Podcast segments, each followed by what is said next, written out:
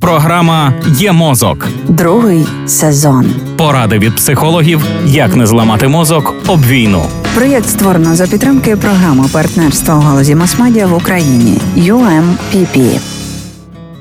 Як спілкуватися з незнайомим військовим? Таку тему ми анонсували в минулому епізоді, тож почнімо. Отож, не робіть ніяких непередбачуваних дій, феєрверків, криків, обіймів ззаду. Ви повинні бути максимально передбачуваними. Якщо ви хочете обійняти людину, спочатку скажіть про це прямо. Хочу вас обійняти, або спитайте, можна я вас обійму? Не треба запрошувати людину до частування. Мовляв, якщо ти військовий, ти втомився, тож давай із тобою підемо, і я з вдячності за службу частуватиму тебе міцними алкогольними напоями.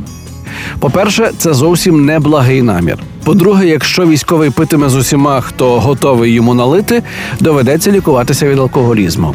А по-третє, відмовляти людині, яка щиро запрошує, справа неприємна, а ми ж не хочемо, щоб цій людині було некомфортно. Тому ні, кликати незнайомого військового на 50 грам, навіть за перемогу, не варто.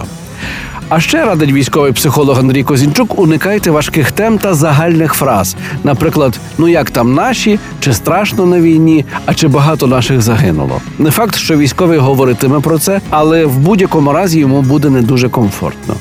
Не бажано також ліпити ярлики. Ви герої, сонечка, красені, щит України.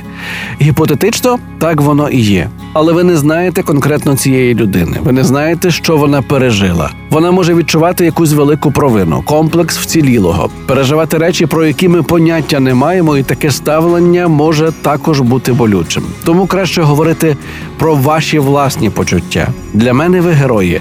Я вам дуже вдячний. Мені спокійно від того, що я ЗСУ. Я дуже люблю Збройні сили України.